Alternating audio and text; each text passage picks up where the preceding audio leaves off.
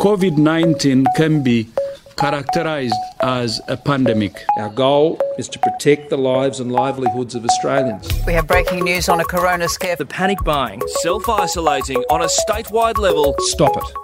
It's Tuesday, the 21st of April. Welcome to Coronavirus Watch. I'm Kate Ryan, joined by Ben O'Shea. And Ben, as per usual, we're starting with the numbers, and in WA, they're showing good signs again. Yeah, it's a bit anticlimactic after we had zero new cases yesterday, but it's great to see just one new case in the past 24 hours. It continues really, really strong numbers for Western Australia over the last week or so. Uh, in this case, it was an interesting one. It was a healthcare worker at okay. RPH. So there's obviously concerns around whether or not uh, this healthcare worker has seen any patients. Mm-hmm. Um, but we've been assured today by the Health Minister Roger Cook that uh, uh they were not uh, they were asymptomatic, and then as soon as they observed symptoms, they were uh, at home and did not have any contact with patients. and healthcare workers are tested all the time time if they experience any symptoms. So uh, the public can have a lot of reassurance yeah. that uh, they're being looked after very carefully. Um, and so the one new case today brings WA's total number of confirmed cases up to 546. Uh, currently, there are just 26 people in hospital wow. and only five in the ICU. Uh, the another important number to mention today is that the number of active cases, so people who are currently uh, considered to have COVID 19, has dropped below 100 for the first time in weeks. Wow. Uh, we're now currently at just 96 people who have uh, uh, an active case of COVID 19. Only 10 active cases in regional WA, which is great that's as well. Great. Uh, and that means that 443 people have recovered, which is good news. Wow, that's great. Um, nationally, we, we've seen some good news on the front as well. Yeah, definitely. Absolutely good news that there was just 18 new cases in Australia in the last 24 hours. Uh, that brings the national total up to 6,642. Uh, and we've seen 71 deaths in total, but that number didn't change, which is that's a good thing. Mm-hmm. Um, worldwide, we're approaching 2.5 million cases, which is concerning. Yeah, uh, 2,482,000 confirmed cases. The reality is that probably a lot more than that yep. that haven't been either tested or asymptomatic. Uh, and the number of deaths is also keeping on climbing, uh, and it's at 170,472. Uh, the positive is that uh, 652,000 people have recovered. Oh. And so that's, that's nice to, to mention as well. Yeah. Um, now, going back home, and there's some relief for people who've been waiting for elective surgeries. Obviously, um, emergency service surgeries have obviously still been going during this, but hospitals have obviously had to make room for ICU beds. So, all elective surgeries were cancelled, but there is some good news. Yeah, that's right. There were some people who, who really were rushed through the system to get their elective surgeries done before uh, the the real uh, restrictions around this pandemic were introduced. But yet, they obviously was were stopped um, to to free up hospital capacity. Yeah, so so elective surgery is going to restart after the Anzac Day holiday. Uh, that came out of National Cabinet today and then was reiterated by uh, the Federal Health Minister, Greg Hunt, and then uh, locally here in Western Australia by Premier Mark McGowan and Roger Cook as well. Uh, and so what we're going to see is the interesting thing is every, every politician that talked about it today, the first type of elective surgery they mentioned was colonoscopies, which you might be thinking there's nobody out there who would really be happy that that's going to be back in action. But it's important to remember that uh, colon cancer is a massive killer in Australia. and so it is potentially life saving that these procedures will be continuing. Um, the cataract surgery, uh, pediatrics will be a priority. Uh, the procedures that go forward will be based on uh, you know who needs it the most, basically. And both uh, at a federal level and a state level, uh, the politicians urged people who perhaps um, were due to have uh, elective surgery not to call the hospital. They're busy enough. Don't hassle them. Don't take up the important uh, call centres at hospitals with your queries about elective surgery. The local WA Health Department will be in touch with you if you had surgery booked before this pandemic, and they'll discuss what options you have in terms of getting that scheduled and getting that surgery happening. I suppose it's important saying that when you think of elective surgery, it's it's not boob jobs, it's not facelifts, it's it's life changing surgery. And although it's not emergency, some of it still is urgent. And we heard from the Chief Medical Officer Brendan Murphy as well as Mark McGowan describing just what surgeries these will be. It may involve some um, knee replacements as well, because you know I've had a dad who, uh, or I have a dad uh, who uh, has had a knee replacement. Prior to that, he's in a lot of pain. So that is technically elective, but it um, for many people it's pretty essential. Some people think elective surgery sounds like it's something that's not important. It is incredibly important. Some elective surgery is life saving. It really means all surgery that's not urgent. So, some people are seriously disabled uh, with hip and knee problems. Some people can't see because of their cataract. Some people need surgery and have been waiting for it. And this is an opportunity in a safe and controlled manner to slowly restart cognizant of making the, the process safe, cognizant of getting the facilities up and running again, cognizant of the need to preserve our PPE. This is an, a gentle, careful start of normalising what is so important, the general health care needs of the community.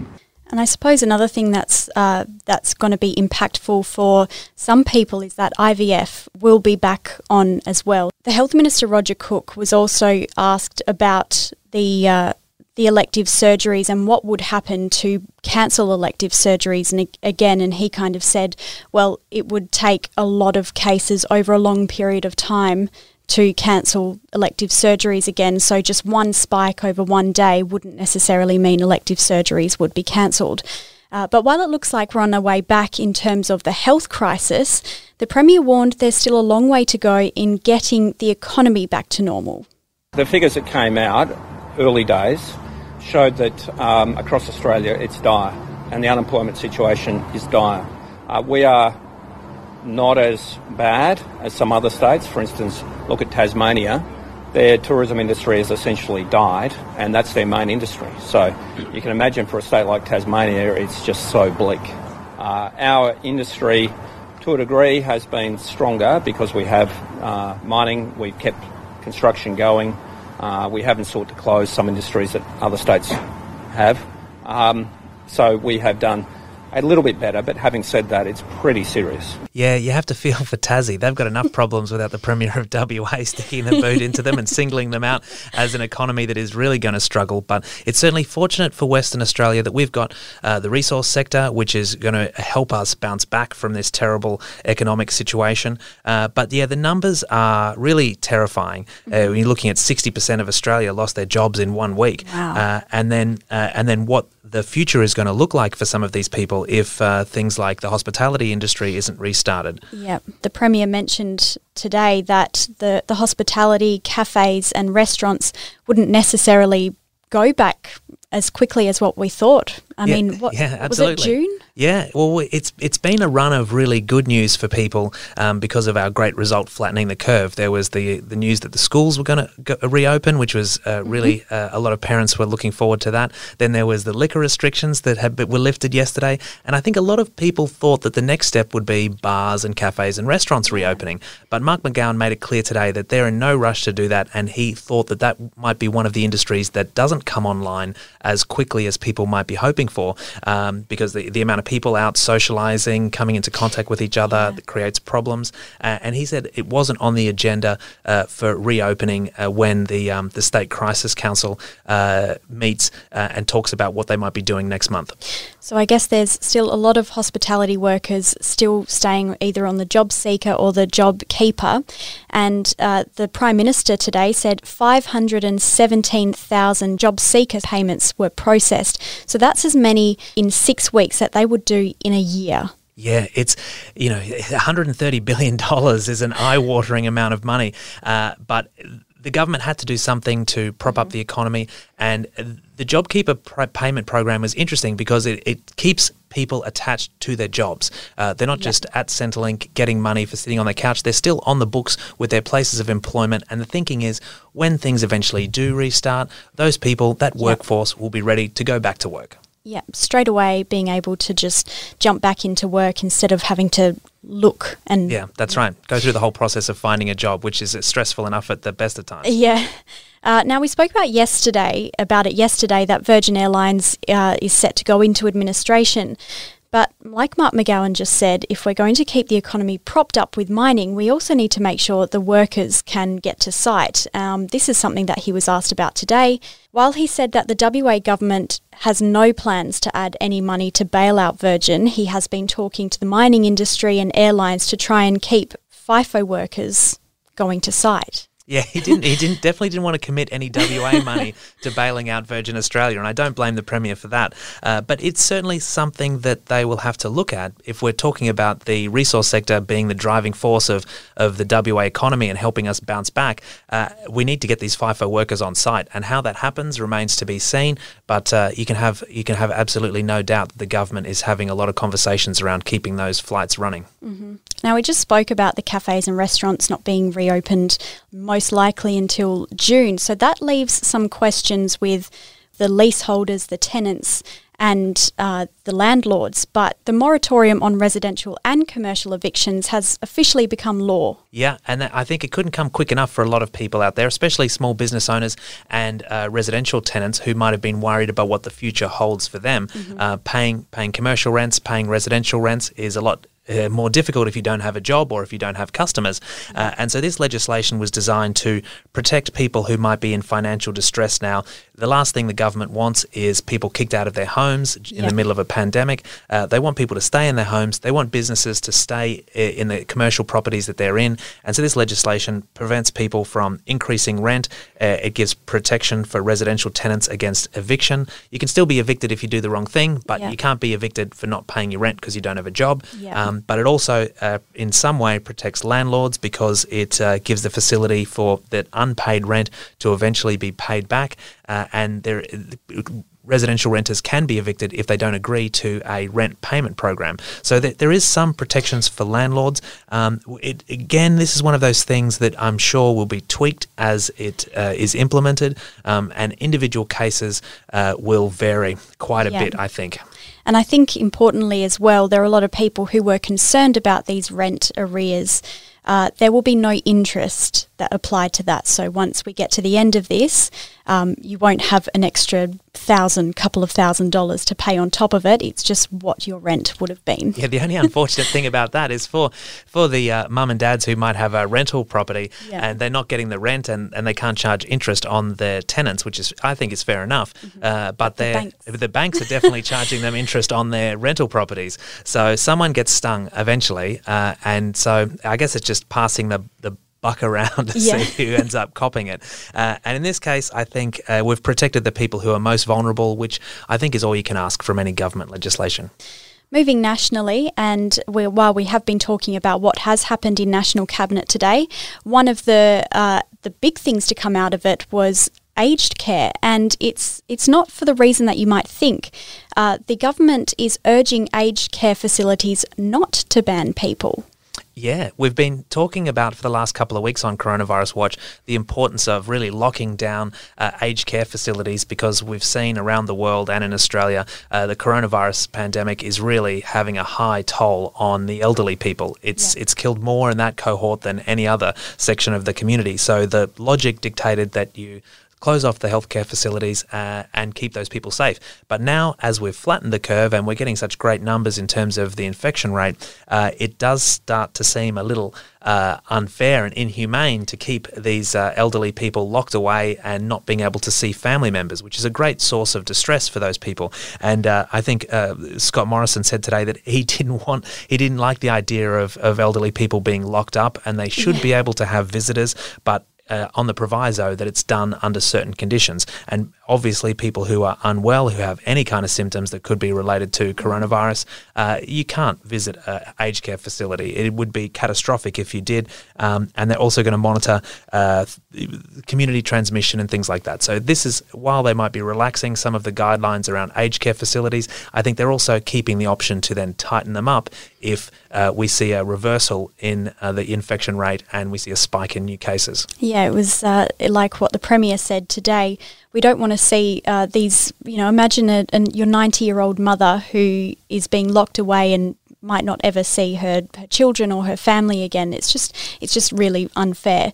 Um, now moving to uh, how the how Australia has been um, combating the health crisis, suppression has been what Australia has been trying to do, um, and today to date, 434,000 tests have been completed in Australia so far. Um, so Australia is really at the global forefront of, of testing, really. Um, and less than 1% growth each day for nine days really means that we're really getting on top of this curve. Yeah, absolutely. And the and that infection rate is actually about half a percent over the last couple of days. And if that can be maintained, then uh, everybody can have a lot of confidence that we're really flattening the curve in a meaningful way. Uh, and at the start of this uh, COVID nineteen situation, uh, it was made clear that the tough restrictions that a lot of people don't like were all about buying the health system time, uh, time to increase capacity, increase ICU beds, PPE supplies, all that kind of stuff. And what we've seen is the result so far in the past few weeks has enabled that to happen. Uh, we've now got uh, some 60 million uh, PPE masks, uh, 22 million of which have been distributed. Um, there's going to be uh, 100 million masks made available over the next uh, six weeks. Ventilators, which we know around the world are in such uh, extreme demand. Uh, we've now uh, achieved uh, a goal of 7,500 ventilators across the country. And so that means when uh, the, the virus eventually does start to uh, increase the rate of infections, which everybody kind of knows is inevitable, Yeah. uh, we're going to have those abilities, that capacity to be able to treat people and prevent them from dying. I mean, that's all you can really ask for, really, to be totally prepared. But speaking of um, asking for things, today Scott Morrison really asked us to stop being racist. Stop it. That's my message. It's, it's, and I think that's the message of every Australian. Um, now is a time to support each other. And I remind everyone that it was Chinese Australians in particular that pro- pro- provided one of the greatest defences we had in those early weeks. They were the ones who first went into self isolation. They were the ones who were returning from family visits up into China and they were coming home. And it was through their care, it was through their commitment, their patience, that actually Australia was protected in that first wave. I mean, within a week of our first case, we'd shut off um, travel from those from China, except for Australians returning home. And, uh, and so, absolutely, I deplore that sort of behaviour against any Australian, regardless of their, their ethnicity, of their religion, or whatever it happens to be. And I think that's the view of all Australians. So, you know, we've got to call that sort of thing out. It's not on. And obviously, this was uh, in response to a question about um, reports of people spitting on um, Asian Australians. Bus drivers being spat on and told to go home. So really, this is it's quite terrible behaviour to hear that this is happening in Australia. And it's horrible that the Prime Minister of Australia has to uh, answer questions like that and basically tell us off for our bad behaviour. Um, but yeah, I think uh, he certainly uh, didn't pull any punches with his uh, directions there, and hopefully people pay heed to that because it's a horrible behaviour and we can certainly do without it. Yeah, really not tolerated. Now, um, moving overseas, uh, we've spoken before how different countries are dealing with this crisis. It's kind of like a real time trial and error approach. Um, Australia's looking closely, though, at two countries who've had two very different approaches um, that's Singapore and Hong Kong. Yeah, it's going to be fascinating to contrast this with what we do in Australia because we're kind of in the situation where we've handled the first wave of infections and we've done an amazing job at it, at flattening that curve. Uh, but now, where we go next? Uh, and so, in the case of Hong Kong and Singapore, uh, when Hong Kong experienced its first wave of infections, they took a little time to get organized, but then they closed down schools, locked uh, locked people away, and uh, in, introduced uh, apps that tracked people, uh, and and they got a great response from the people themselves. Pe- uh, closed the borders to China, uh, whereas Singapore initially. Uh, they were lauded around the world as an example of how you can uh, fight the virus but also keep a functioning economy. But now the second wave of infections has hit Singapore, and they've got some they've got some specific geographical uh, issues that we don't have in Australia. They have uh, a lot of uh, itinerant workers coming into the country, which is only a tiny country, and they're living in very cramped conditions. And what that's resulted in is they've went from having basically the virus under control to now this huge spike in new cases where they're looking at uh, a 1400 new cases a day. It's like a terrible terrible situation in singapore whereas hong kong who didn't really relax their restrictions at all uh, are now experiencing uh, single digit uh, increases per day and might have even had their uh, first day with zero new cases for nearly two months. And so what we take away from that, what we learn from those two experiences, I think Yeah. uh, could be very vital in how we go forward from here. Because everybody wants to rest- to relax the restrictions, but we've seen in the case of Singapore how deadly a second wave of infections could be if it's not managed carefully. And I suppose Australia is in, we've always said Australia's in a really unique position because we can see what's going to happen to us in a couple of weeks if we don't do something or if we if we try a different approach. One country that really isn't doing that great now. Um, Turkey has officially surpassed China in its numbers of confirmed coronavirus cases, uh, with more than 90,000 by Monday and deaths reaching over 2,000. Uh, but really, we don't really know what this death toll might be. It might be a lot higher than that. The government maintains that it did act swiftly, stopping flights and border crossings. But this uh, this came from the New York Times, who did their own investigation into it, and they said in mid March, when their first case of infection was confirmed, that's when they shut the schools and the restaurants. But during their their investigation, they found that the first case may have been a lot earlier than that, and the virus could have just spread. And there's so many unconfirmed cases, so it is quite concerning that we don't actually know how many are in Turkey. Yeah, and this is one of the big problems with the spread of this pandemic around the world. There are some governments like Australia which are very transparent uh, and we talk about everything that we're doing and all of the cases that we have. Uh, and then there are other countries like Turkey who are probably less honest about what they're actually experiencing there. And it, it it makes it very difficult for organizations like the World Health Organization to actually track the spread of the virus. And also, it makes it very difficult to actually learn how to uh, appropriately fight it if you can't trust the information that you're getting from various international governments. Uh, and Turkey, yeah, we, we pointed this out a couple um, a couple of weeks ago on Coronavirus Watch that they were uh, at the forefront of the battle against the virus and were losing that battle. Mm-hmm. And this this news that they've just surpassed China is terrible. Yeah. I mean, you have to feel for the for the Turkish people. Yeah, you really do. Uh, moving over to the UK now, and uh, David Attenborough is going to teach kids geography. How good is that? That's amazing. I've got to find out where to tune in. Yeah, yeah so the BBC has just launched uh, a bite sized daily uh, program that's offering 14 weeks of uh, curriculum based learning for kids across the United Kingdom. And you can't get a much better teacher than Sir David Attenborough. Uh, yeah. He's not teaching he's not teaching biology, which I think he'd probably be pretty good at. Yeah. He's teaching geography. He's been everywhere though, so that probably makes sense. Uh, he's going to talk about uh, how we map the world and help us understand why animals look the way they do. Uh, but he's not the only uh, celebrity scientist who's helping out. Uh, Professor Brian Cox, who's a bit of a legend, will be yep. teaching uh, some key science topics, including about the solar system and gravity. Uh, while uh, while there's even a Manchester City footballer, uh, Sergio Aguero, who will uh, get the kids counting in Spanish. That's great. I kind of want to be a kid again just to. We're going to do the same thing them. here in Australia. Yeah. Who we, would we get though? Nick Nat. yeah.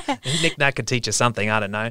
Yeah. Uh, and there must be a few celebrities we could dig up. Probably no one from Mar- uh, Married at First Sight. I don't know if they're, they're qualified if to instruct anybody about us. anything. Yeah. Uh, but uh, and closer to home, uh, I've had questions uh, over the past couple yeah. of weeks about WA's travel restrictions and how what what qualifies uh, appropriate uh, permission to to cross the interstate borders. And one that has come up a few times is whether or not you're allowed to cross an interstate border into another region if you need to go to a vet with your pet. And the Joondalup police uh, have answered this question on Twitter overnight uh, when they've stopped someone at a roadblock and their pet in the back of the car was a little bit unusual. It wasn't a cat or a dog; it was actually an alpaca. And I think this alpaca wished that vet trips weren't considered essential because it seems like he was off to the vet for the snip. Yeah, it's a bit like the people who now can get colonoscopies. Yeah. Uh, I don't think anybody looks forward to it, but unfortunately, it's an essential service, even if you're an alpaca.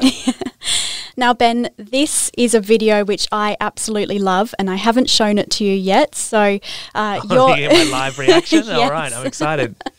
Um, so, a lady called Liz, she's a, t- a music teacher in the US. Um, she goes by Makeshift Macaroni on TikTok, and she's created a song which has now gone viral with more than 9.5 million views, thousands of shares, and I guess the general sentiment that has resonated among teachers. But don't let me describe it, let's just hear it from her. So as some of you guys might know, I'm a music teacher, and I found that one of the best ways that I can process the whole transition to online learning and teaching is to write a song. So I wrote a song. I'd like to share that with you guys now. Here we go.